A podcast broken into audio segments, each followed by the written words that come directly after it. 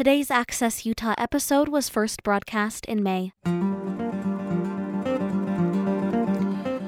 Welcome to Access Utah. I'm Tom Williams. The Atlantic Magazine recently asked photographers in 24 locations around the globe to point their cameras up to the sky at precisely the same moment, 1 p.m. Greenwich Mean Time, April 25th. At a time when the world is so isolated, the magazine says these photographs are a reminder of what we share. The resulting article is titled We Are All Living the Same Moment, and it was written by Gretel Ehrlich. Gretel Ehrlich is a writer based in Wyoming, Montana, and Hawaii. She's the author of This Cold Heaven, The Solace of Open Spaces, and Facing the Wave, among other works. Her forthcoming essay collection, Unsolaced, will be released in January. We're going to talk about the pandemic in Hawaii, where Gretel Ehrlich lives, and around the world. We'll talk about Greenland and some of Gretel Ehrlich's other favorite places. And we'll talk about Gretel Ehrlich's uh, experience being struck by lightning, which she recounts in her book, A Match to the Heart. I reached Gretel Ehrlich uh, at her home in Wyoming. Are you on the Big Island? Where are you? Yeah, the Big Island. A very northern tip, the Big Island, where we have not had a single case of COVID 19.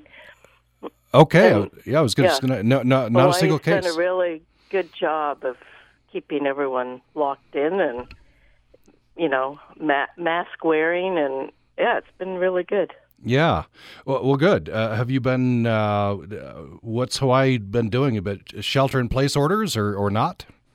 Oh yeah, totally. Mm-hmm. Yep. Although you know we can we can take walks in our neighborhood, and you know the Big Island is rural, so we walk. We can go. We can even go swimming in the ocean as long we can't sunbathe, but as long as you're in the water swimming and uh, we take walks uh, on the cliffs above the ocean and stuff like that. But yeah. Otherwise, everyone, if you go, you know, to the post office or something, you you're required to wear a mask, and and yeah, it's been really good.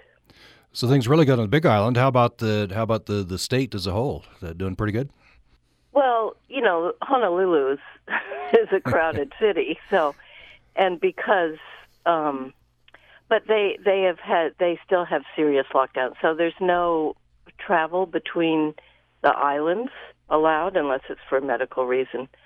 Um, and because we have such a huge indigenous population, although it's it's a, a mixture, a mixed indigenous population, but uh, lots of people live, you know, with extended families, and so they they're being extra careful, which I, I think is really great because it is a, a state that depends on tourism, and they have, you know, said, you know, that our the health of of the people here, especially the Hawaiian people, uh, is really important. So we're going to take care of that and worry about the economy later. Mm. So it's it's been really interesting because I feared that it would go the way of Florida, but it it hasn't. Yeah, well, it's good to hear things are, are going well. Um, I want to talk a bit about this piece in the Atlantic. Very interesting piece. It really struck my imagination. Okay. Uh, probably yours as well, since they got you to write write for the piece.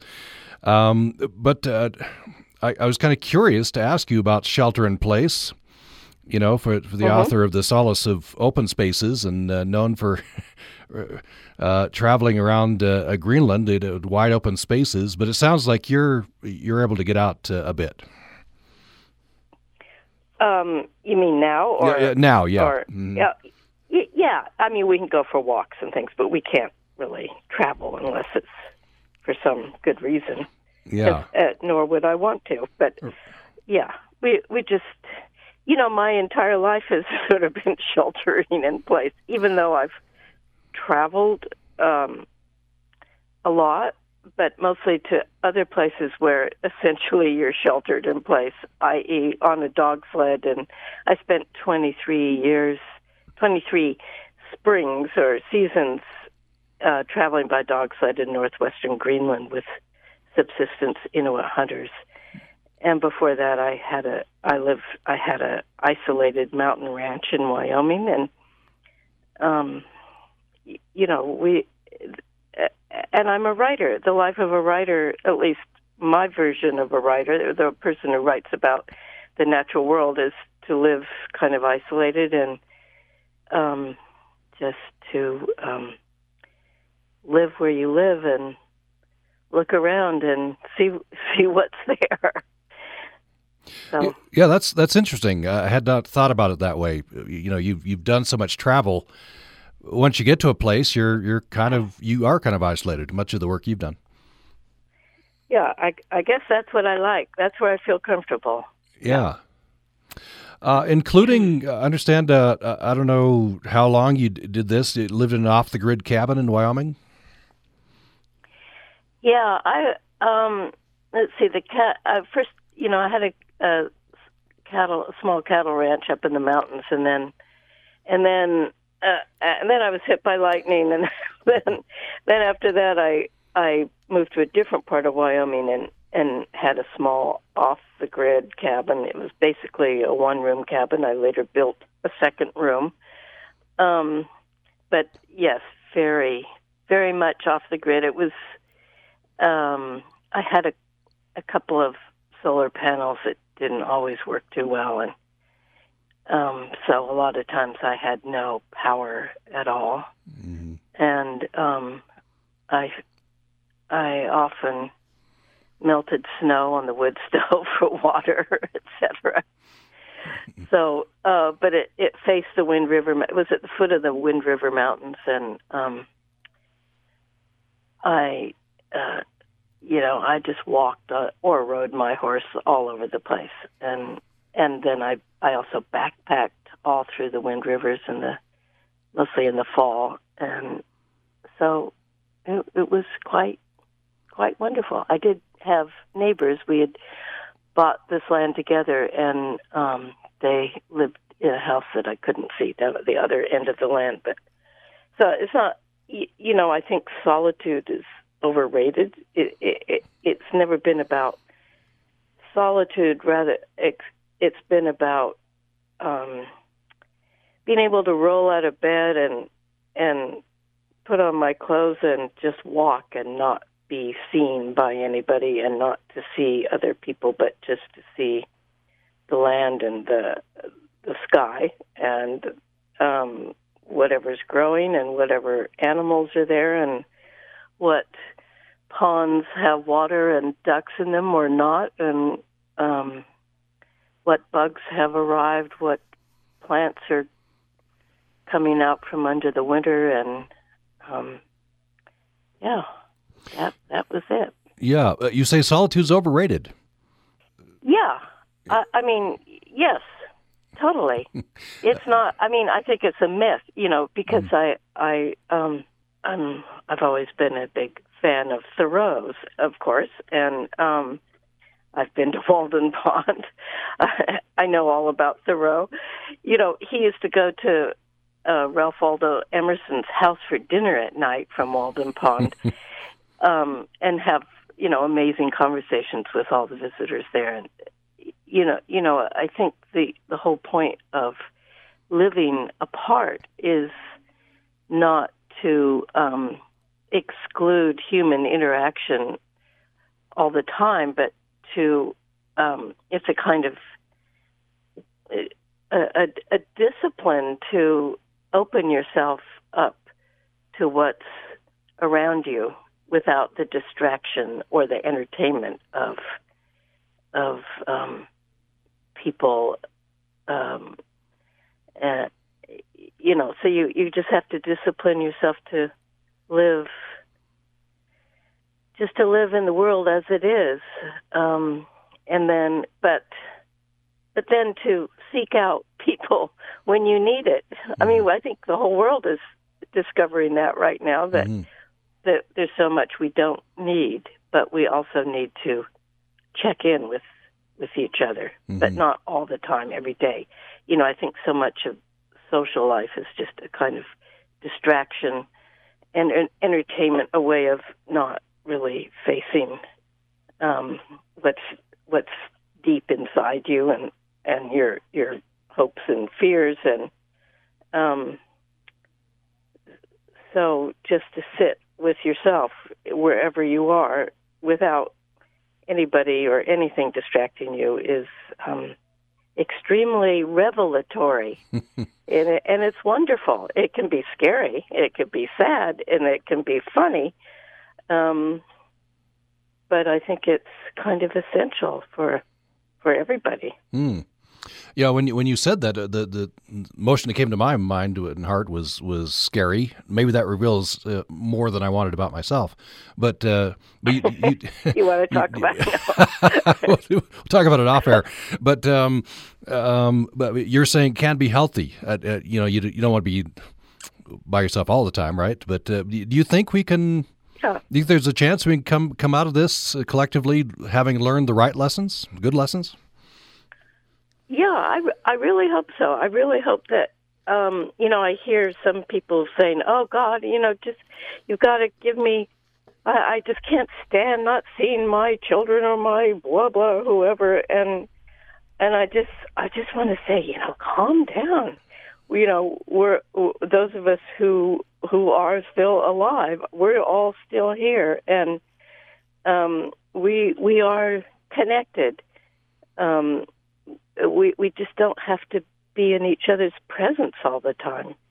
And um, so I, I'm hoping that people will see that that well, first you know go down go down into themselves. You know, put a flashlight down into the your body and your psyche and um, and find out what's really important. What you know, sort of what your actual needs are as a human being and um, which are usually quite simple, and and and then perhaps choose to live in a less frantic, consumer-bound way, uh, just to enjoy. You know, if you live in a city, just to go to the park and walk around, meet your friends in a park, and share a sandwich, or um, you know, you don't have to make a big hoopla about everything. Mm. And uh, perhaps, you know, I've long um, tried in the in various towns like Jackson Hole, Wyoming. To say, I, you know, I met with the town council once, and I said, "Why don't you just close off the street? You know, the main streets, to, just so it's just people. You can have them open from four to seven in the morning for deliveries, and then just close them down so that people can." Just be there simply. And um, I want when I was, I think, 14, I spent a month in in a little town in Switzerland with my parents, and there were no cars at all allowed in that town. Everything was just it was winter. It was horse-drawn sleighs, and I I thought this is perfect. Why would I ever want to live anywhere else? um, so that you're uh, I mean, because what it does is it puts you, you know, you you need to rely on yourself. You can ski from your house to somebody else's house, or take the the horse-drawn sleigh, or or walk, or and all, and along the way, um, you know, we're so kind of destination bound. Like you get on a plane and you're going to New York, and then you don't really think about anything until you get there, as opposed to being alive, fully alive and awake along the way. The whole path between one place to another is also full of life and um, strangeness and beauty and loneliness and and um, joy and and so I, I'm just hoping that people see that that it, that every step we take is full of life and we don't have to be so driven in a kind of linear way. We can um, expand. We don't have to succumb to reductive thinking. We can be all inclusive of what's along the way every minute. Hmm. Well, yeah, beautifully said. Um, I guess we'll see what, what happens as this goes along. It's it's it's uh, you know, it's a big problem. It's uh, obviously and and, uh, and dangerous, um, but perhaps opportunities there for us as well to to hit reset. Yeah, I mean, of course.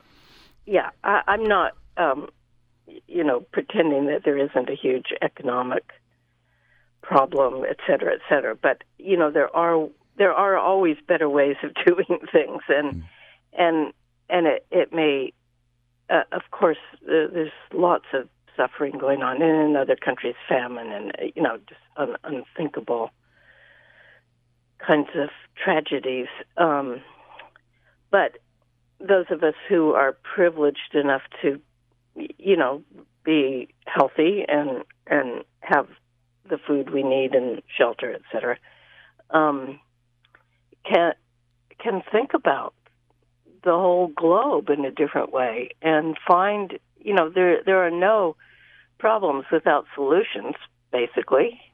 So, you know, perhaps just listen to each other in each area. You know, how can we make our town better? How can we make our state better? How can we take care of the people who need some help um, and and live together in a way that's that's healthier biologically, healthier for the wildlife and the animals and the you know just healthier in mm-hmm. every way.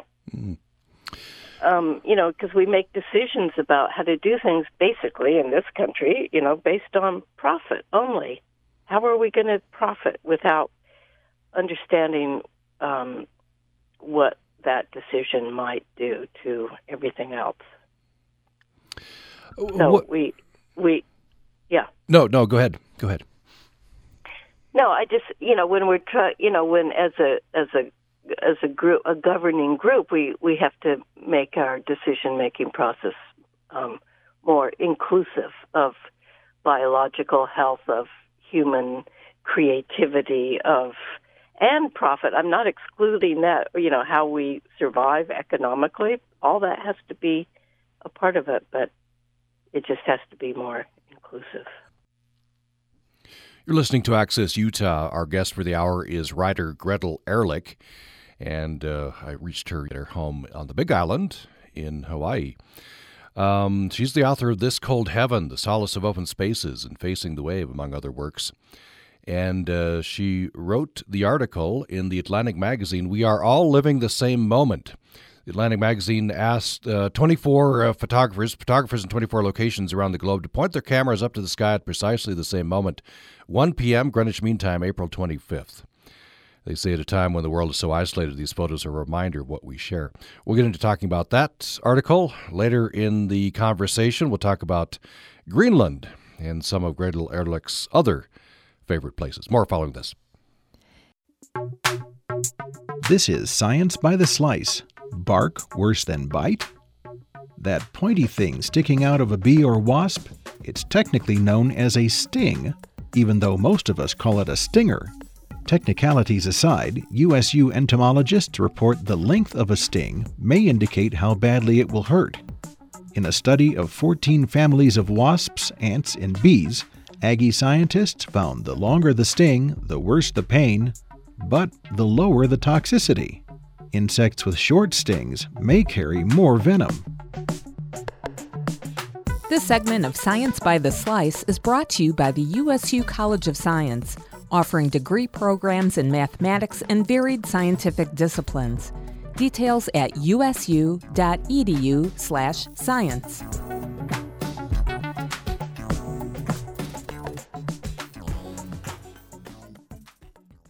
Today's Access Utah episode was first broadcast in May.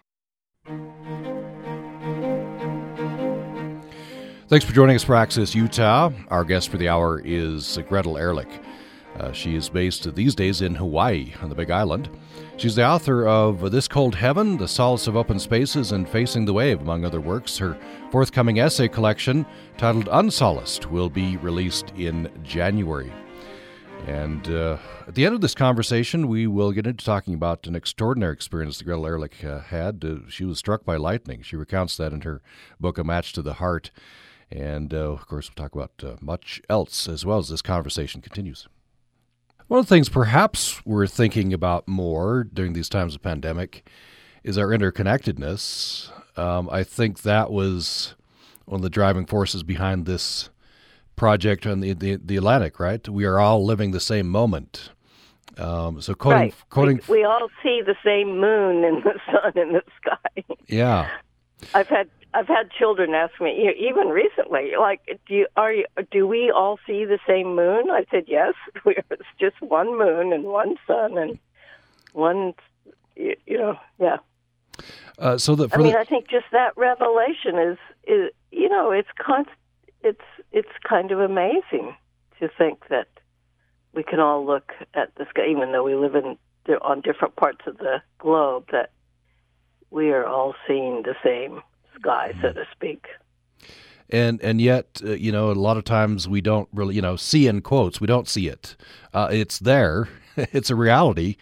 But but do we yeah. do we see that we do we all see it the same? Um, so this this project. Um, the the the Atlantic reached out to uh, photographers around the globe, asked them to point their cameras uh, to the sky at precisely the same moment, 1 p.m. Greenwich Mean Time, April 25th. Um, right. And they, they say at, at a time when the world is so isolated, these photos are a reminder of what we share. And then they reached out to you to, to, to write write the piece. Right. Yeah. It was a, a quick turnaround. I wrote I wrote it. You, you know, even as he was on the phone with me describing what he wanted. The editor, you know, I was already making notes as he was talking. So, because I, you know, I had, I just had a few days to write it. So. Did you? I did, but I thought that was appropriate. Yeah. Because yeah, we're all looking at this time of the sky. Okay, right now. Well, you know, first thought, best thought. Just put it down. R- right. Uh, were you able to see the photographs ahead of time, or did you write it? Uh just knowing the I, concept. I had already started writing it before I saw the photographs, but then of course I did see them too. Yeah.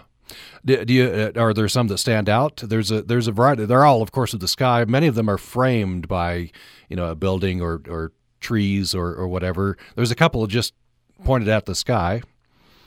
Any favorites yeah. that stand out to you?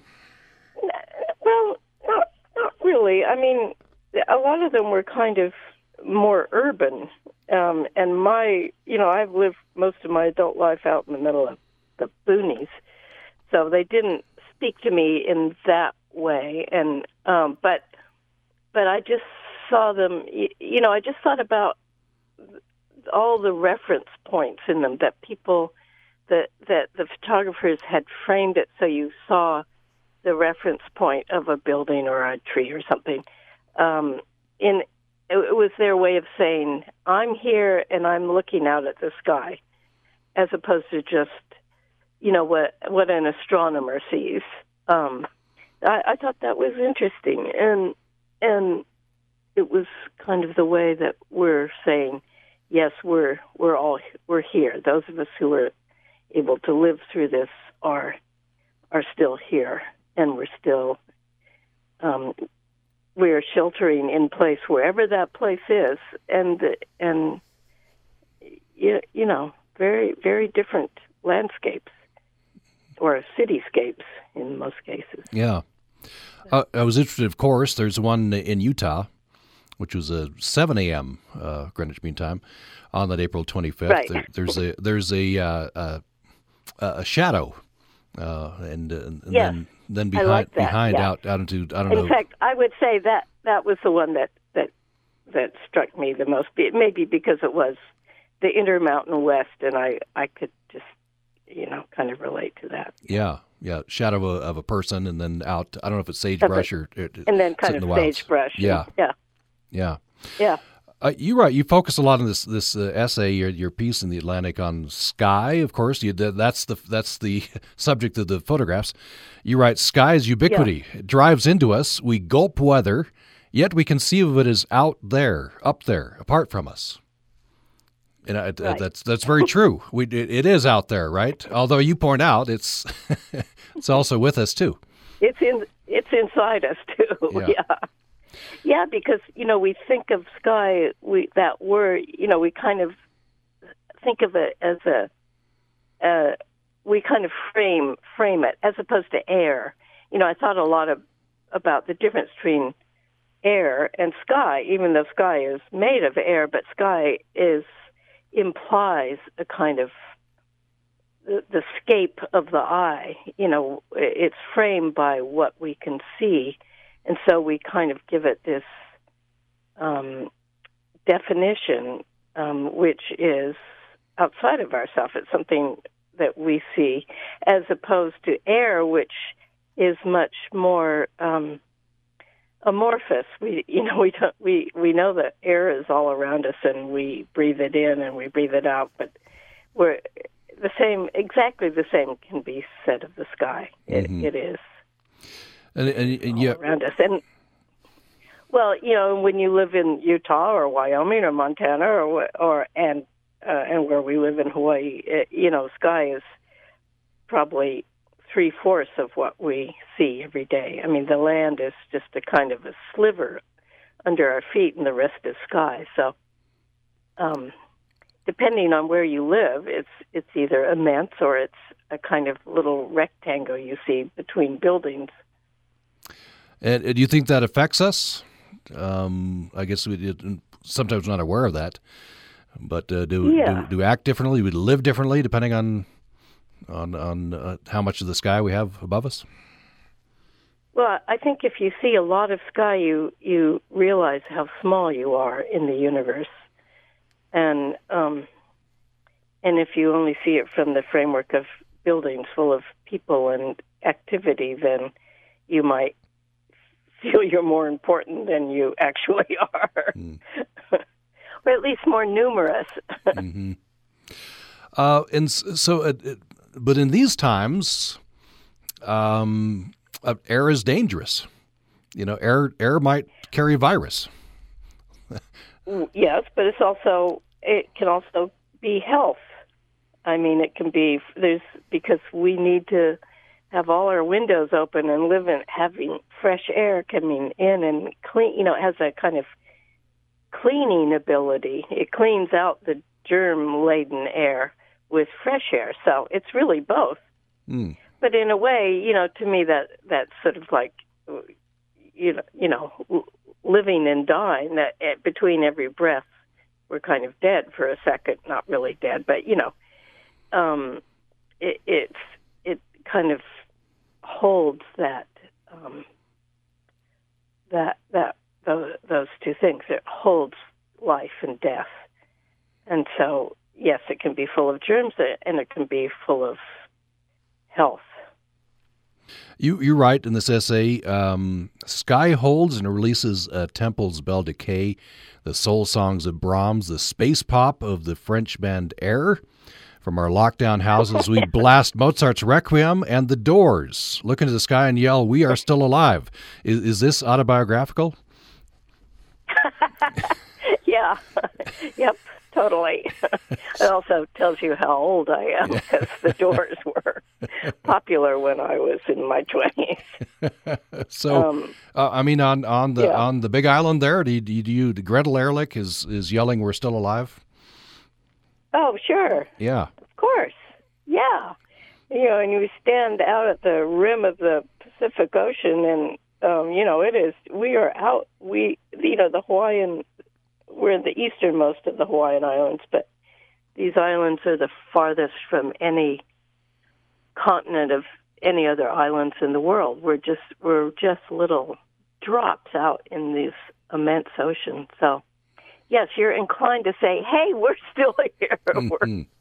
we are alive and uh yeah and you know music has always been really important to me um perhaps brahms more important than the doors but Mm.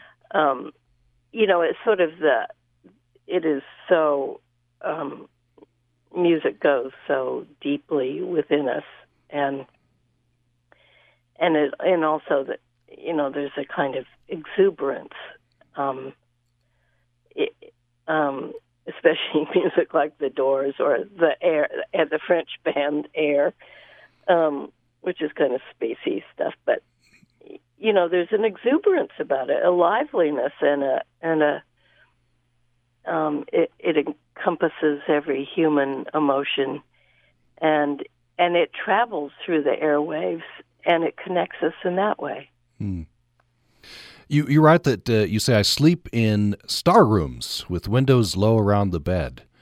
Uh, so you, at, at night you search the sky, use it as a clock. You you see the so that that's so I I wasn't aware of it. I, I googled it star rooms and uh, it, it looked great. Looks great.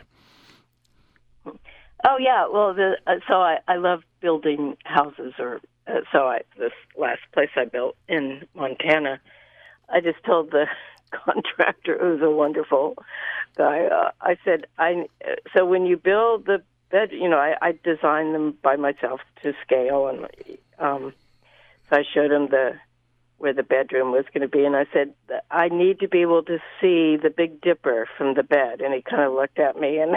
I said, I said, I guess you need to know exactly where the Big Dipper is, right? At, so I I took him outside and I pointed. I said, so we need windows all the way around here. And he he kind of said, okay.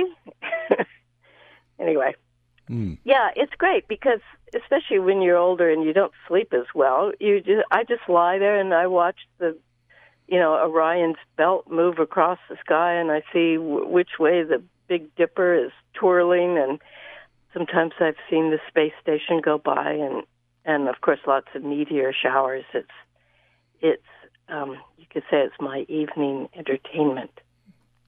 Yeah, and and a good one, good one it must be. Yeah.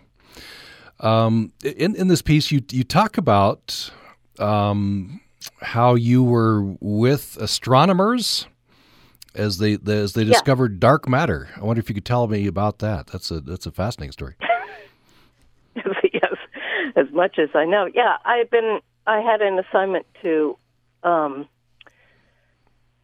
um, travel with this astronomer who was sort of dealing with all the media about Halley's Comet, and it was during the time, it was in the 80s when Halley's Comet was visible in the sky. And but he, at the same time, he got observing time. You know, it's you have to sort of sign up years in advance to have time at a telescope, and he it coincided with his week at the NASA telescope on the top of Mauna Kea, which is now sort of in my neighborhood, but it wasn't then. So I went with him, and you know, we were. He's a he's a um, he was just doing his thing, and suddenly the, it was before it was the teletype machines were started rumbling, and all these pages kept uh, you know coming out, and and they they were from other astronomers saying, "Did you see what? What are we seeing? We're seeing something." But it was, of course, this is infrared astronomy. So what they were seeing was was um, I, I can't even, frankly, can't explain it. But they they said we are seeing dark matter, but we don't know what it is. We're seeing the effect it's having on other things in space, but we can't tell what it is itself. And so astronomers all over the world were seeing this sudden effect that was observable in infrared telescopes, and they were all calling each other in the middle of the night and saying, uh, "We we don't understand it," and it turns out they still don't really understand it. As I said in the piece, they know more about what dark matter and dark energy is not than what it is. So, but it was it was really exciting. I mean, they were just they we were running around in the snow up on Mauna Kea. Mm. We ran to the University of Hawaii telescope, and um, that guy was just a young guy who just had piles of teletype paper all over the floor, and he was jumping up and down and saying, "God, this is incredible." So and and an exciting night. And you say, "What are we seeing?" And the astronomer says, "Nothing." And it, it's he's they're, they're delighted yeah. by that. They're, that was his joke. Yeah, yeah, yeah. because they could because they didn't have any idea what it was that was causing this effect. Yeah. You know whether it was you know an event horizon of a black hole or you know they just and it still they still don't uh, I mean, you know, I'm just a I don't know really anything about astronomy. I don't I'm not qualified to explain what what it is or isn't, but it it's it's endlessly fascinating and it has to do with the expansion of the universe and the accelerated expansion of the universe. Yeah. As you say, we, we, we know more about what dark matter is not than what it is, right? Yeah. Yeah. Yep. I thought that was that was good. I like that because, you know, I think that's one of the you know, perhaps what people are learning in this quiet time, um, that that what we end up with when we kind of sit still with ourselves is we we learn we at, we find out more questions about everything about ourselves, about everything we're seeing around us. Um, you know, what birds come into your yard, what stars shine at night, what flowers bloom or not, or what, you know, when sudden snowstorms arrive and leave, and we we we we just find ourselves with a lap full of questions rather than answers. And I think that other world that so many of us were living with was a kind of um, a pretense of knowing of being know uh, know it alls. You know, knowing where you're going, knowing what you're doing, knowing how to make a lot of money, knowing how to do what you do without ever finding out what the questions are. And um, so maybe in this time when we're um, mm, consuming less and being quieter, that we'll find out that um, the universe is full of questions and of, of dark energy and dark matter that kind of has no beginning or end. On Access Utah today, we are talking with writer Gretel Ehrlich. She is author of This Cold Heaven, The Solace of Open Spaces, and Facing the Wave, among other works. Her forthcoming essay collection, titled Unsolaced, will be released in January. Coming up following a break, we'll talk about Greenland. It's one of Gretel Ehrlich's favorite places. Um, and we'll talk about Gretel Ehrlich's extraordinary experience being struck by lightning, which she recounts in her book A Match to the Heart. That's following this break. UPR programming is supported by our members and Devour Utah, a monthly magazine devoted to covering Utah's dining and drink scene, with a spotlight on cooking, local happenings, and libations. Available at newsstands or online at devourutah.com. And Palmer Home Furnishings, celebrating Labor Day with sofa love sets, dining room, and bedroom furniture. Located at 1670 South Highway 165 in Providence. Information at mountainridgefurniture.com and on Facebook. Today's Access Utah episode was first broadcast in May. The Atlantic Magazine recently asked photographers in 24 locations around the globe to point their cameras up to the sky at precisely the same moment, 1 p.m. Greenwich Mean Time, April 25th. Uh, the magazine says at a time when the world is so isolated, these photos are a reminder of what we share. The resulting article is titled We Are All Living the Same Moment, and they reached out to Gretel Ehrlich to uh, write the article. And Gretel Ehrlich is our guest for the hour today. One of the striking images in this piece, and the, the, I think you're referring to your work on, on your, your book in, in Japan after the tsunami. I just want to read this paragraph. Mm-hmm. Uh, and we're talking with Gretel Ehrlich. Uh, you say, I don't know why we locate heaven in the sky. With the number of pandemic dead mounting up, the sky must be getting heavy. You go on to say, I was in Japan after the 2011 tsunami, where the ghosts of the villages that had been washed away were thought to be behind us, clinging to our backs, hitching a ride. That's a striking image.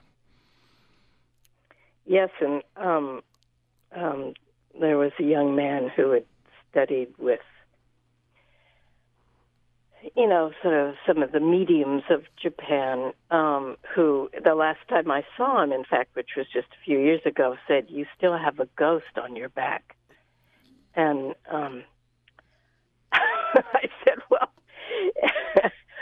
well, so he he went through this whole process of trying to get the ghost to stop clinging because I spent th- three months wandering through the 375 miles of erased coastline in Japan, and and every you know ghosts are very much a part of that culture. Even though you know Japan is of course a modern developed nation, but they still um, the old ways are still quite alive, especially in rural Japan. And um, every morning before we went out, we we were meant to throw salt over our left shoulder to keep the ghosts away and to keep looking back and tell them, you know, to stay away. Mm. Uh, but uh, uh, according to this one friend, um, I still have one on my back. Mm. Yeah. So I just sort of say hi, hi to it. Like, Yeah. hi, are you still there? Hmm. By the way, that book is called "Facing the Wave." Uh, it's out and available. Um, yeah, you you go on to say just in the next sentence, you say your heaven is alpine, which I guess we we, we could have guessed. yeah.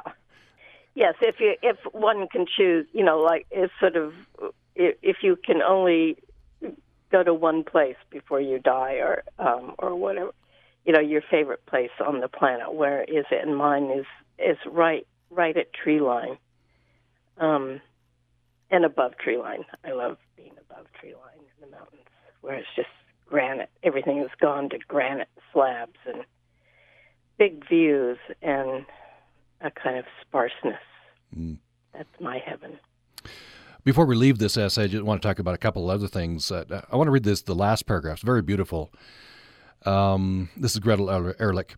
Perhaps that's the best way to think about the sky and the ways it binds and releases us. Looking up, we can see, uh, we can all see the same things: the pink moon, sunrise's glory, starlight, the lovely, lonely curve of air. Our peripheral vision shapes what we think we are seeing.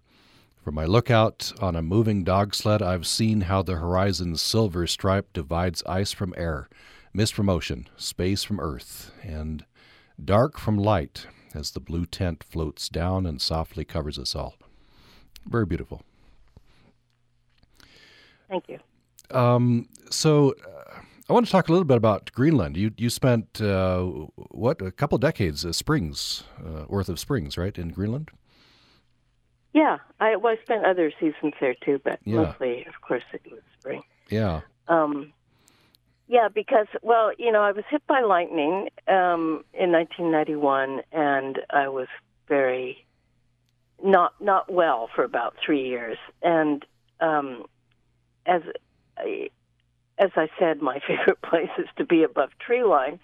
And I thought, where I wasn't well enough to go to altitude, and um, so I thought, where where can I go that's above tree line? I thought, oh wait, Ar- the Arctic. Of course, I can go to the Arctic. I've been in the Arctic before, and um, by coincidence, somebody asked me, uh, a magazine editor um, asked me if I would go to Greenland and write about it. So that was my chance to go there, and and once I I I went the first time I just all I just wanted to go back and I went back every season for years and years and years.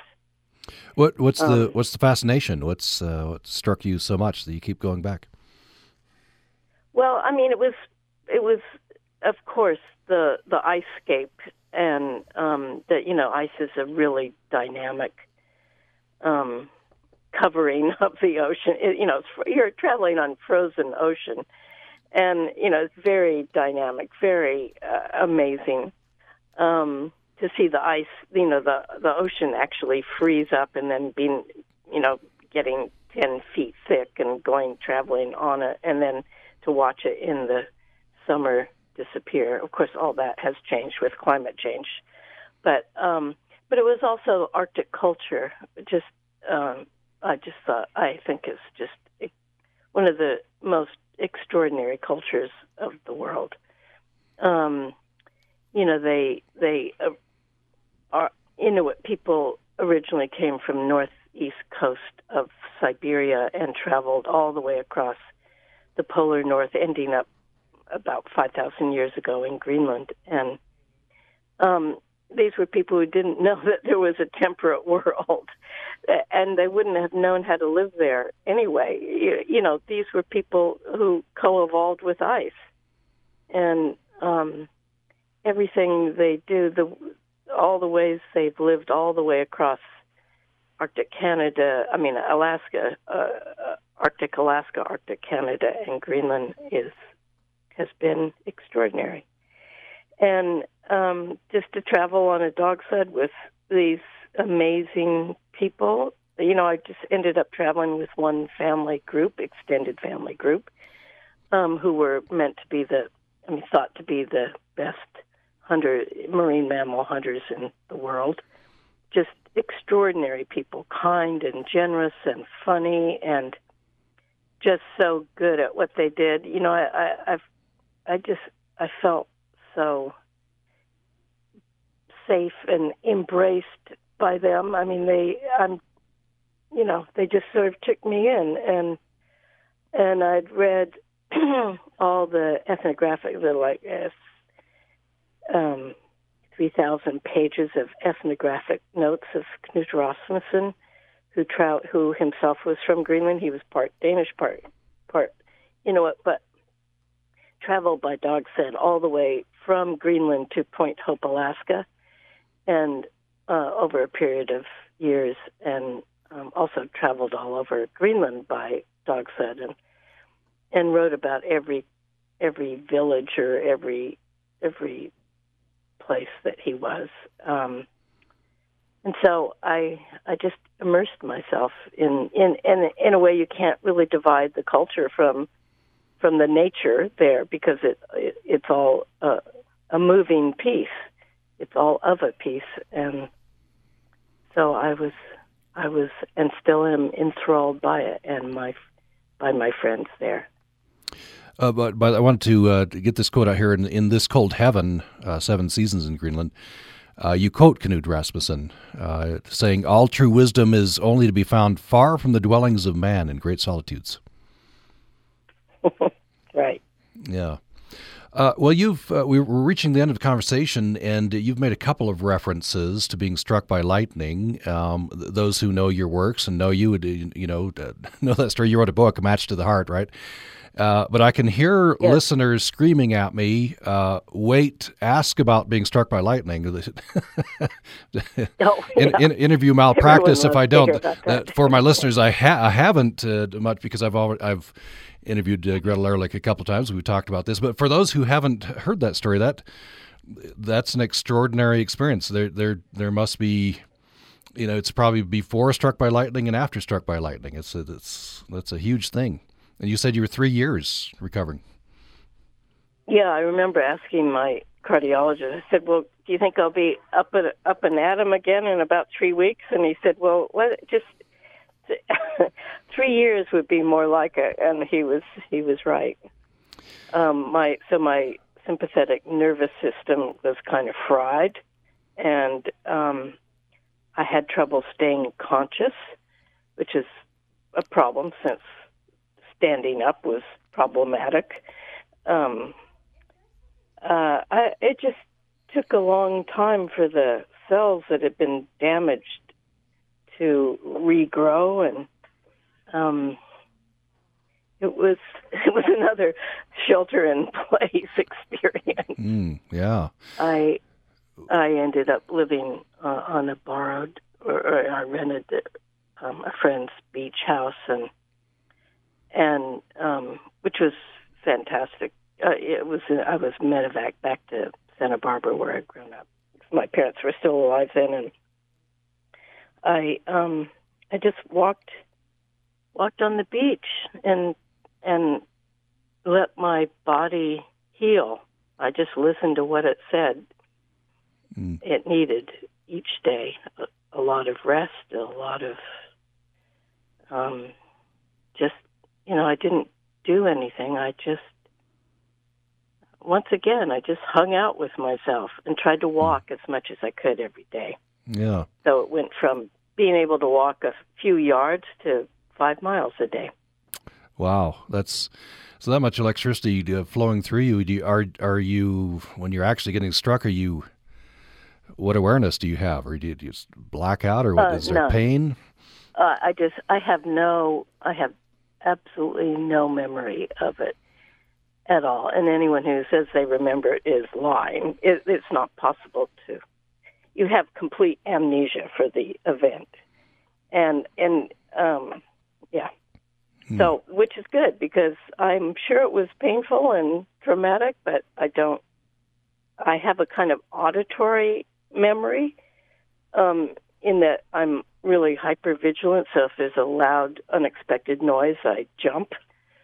Um, which is funny because I'm married to a, a former war correspondent, and he's hyper vigilant because he was in he was captured in the first Gulf War, and so if we're somewhere and the car backfires, we both jump on top Mm. of each other, like ah, what was Mm. that?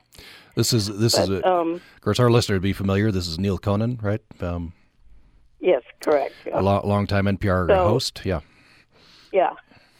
And so, but anyway, um, but that's about it. I mean, I still love thunderstorms. I'm just, I'm careful, you know, uh, because I, I've been trained to be careful, but I still love if a storm's coming, I usually run outside to see what's going on. But if I'm horseback, I do take my spurs off and take the bridle off and, and walk and lead the horse, even though people, you know, the cowboys tease me about that. But it's not a good place to be Yeah. on a horse in a thunderstorm. Yeah, I'd, I'd imagine you'd be extra careful. So you, you, uh, of course, that that's that's a lot to process. I, I don't know if you had an advantage being a writer, but being able to process through that. What do you, what do your doctors tell you? That's it's it's physical, right? Three years to to to recover, but it's it's also psychological and emotional. yes, it was. Yeah, it was. I lost everything, you know, that I had. You know, my ranch and my marriage and my um, my everything, and I I had to just kind of start over again, and that that was tough. Well, it was real tough, but um, I, I also had a, a long time Buddhist practice, even though I'm kind of yeah, well. Anyway, I, I I had done some time in a monastery, and I've done a lot of sitting practice. You know, just pretty simple, and um, that helped. I just thought, well, I'm just here. I am with myself, whatever that is. I may. I remember I had to be on the this back in the days of speed dials, so the speed dial of the fire department, um, so that if my heart, if I felt like my heart was stopping, I could press a button and they would be there in less than four minutes. Um, so I made myself watch the sun go down every day and um, figure that if I made it till morning, that was good. So you just, and I think that you know, in these days, the COVID, these COVID days, I, it, it seems really feels really similar to me that if if you can watch the sun rise, or at least have a sense of it rising, and watch the sun set, then you know you're here. You know you're alive. You know you're on the earth, and it kind of grounds you. It's a grounding experience, and um, it really saw me through some hard times. We think uh, Gretel Ehrlich, a writer uh, based in uh, Hawaii these days. Um, and she is uh, the author of the article in the Atlantic, We Are All Living the Same Moment. You can find that at the Atlantic. And uh, Gretel Ehrlich's uh, essay collection, Unsolaced, will be released in January. Thanks for listening today. This is Utah Public Radio, a statewide member supported service of Utah State University and the College of Humanities and Social Sciences. KUSR Logan, KUSK Vernal, KUSL Richfield, KUST Moab, KCEU Price, KUSU FM Logan, UPR.org, and the UPR app. Support comes from our members and Gem City Fine Foods, certified gluten free cheesecakes and cakes in a variety of flavors, including lemon zest, triple berry, and chocolate, along with chocolate torte. Available in select retailers. Information at gemcityfinefoods.com. The TED Radio Hour is next, followed by Reveal at 11. Stay with us.